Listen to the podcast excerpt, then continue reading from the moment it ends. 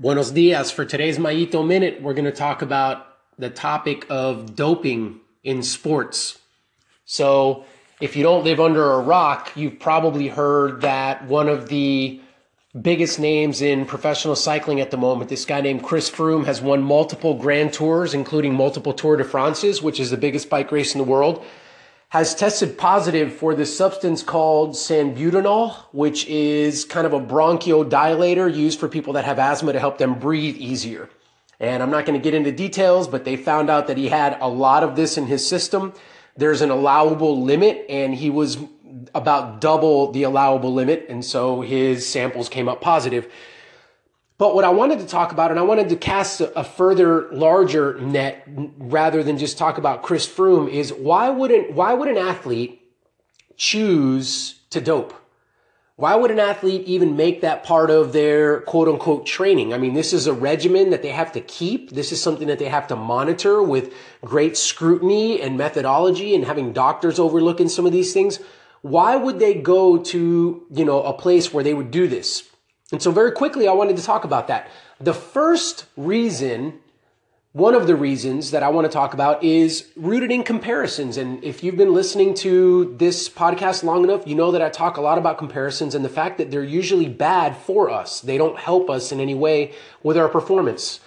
What happens is we have this chain of I'm doing something, I'm performing at a certain level, and I see somebody else doing something, and I begin to compare myself to that person. I begin to look into what are they doing? How are they doing it? And all of a sudden, I might find out this ugly truth that, oh, they're doing something unethical called doping. They're putting foreign substances in their body. But man, I re- comparing myself to them, I really, really want to be like them. I really like what they have.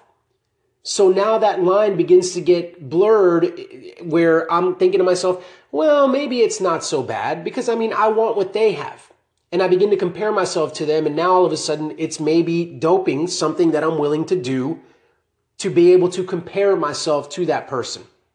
What is the comparison rooted in? Well, the first thing would be, you know, self identity. I had an interview that I did with a cyclist named Tom Danielson who has been, he's confessed to doping and he said, I wasn't the same person. I felt like I was a fake version of myself. I wasn't the real Tommy Danielson. So you lose your identity. You, you were somebody before you were doping and you were true to yourself and you were pure. And then you took this step and, and you lost your identity. So with doping, before somebody crosses over that threshold, they have this moment where they think to themselves, this is going to change me, but I'm okay with that. This is something that I've held dear to me, a value to, to, to be clean and to be the best version of myself but I'm, I'm, I'm stepping over that line again because I want to be like so and so. Let's talk about that. Being the best version of yourself. I think somebody that dopes loses the plot on this. Being the best version of yourself. Understand if you're doping, that, that's out the window. You can no longer be the best version of yourself. You're the best version of yourself plus a foreign substance that is helping you to get more out of yourself. And at the beginning, that's all that it is. But again, just in my interview with Tom Danielson, it talks about the fact that all of a sudden he felt like he needed this to be able to perform. He lost confidence in who he was before he doped and his work ethic and his talent and his abilities. And he began to say to himself, if I don't have this foreign substance, I don't know that I can keep up. So it starts off as a loss of self identity and you cross over that line, but then all of a sudden you get to the point where you lose confidence altogether. And now you think you can't do what you used to do without this.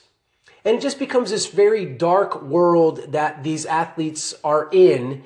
And it's really sad that a lot of them take this measure. But again, to go back to the beginning, how can we get to a place where we're satisfied not doing those things? It's very, very simple.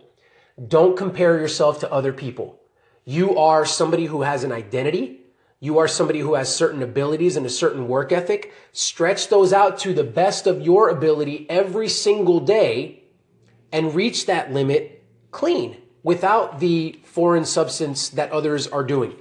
But again, that means that you have to have confidence in yourself and you have to not look to try and be like others.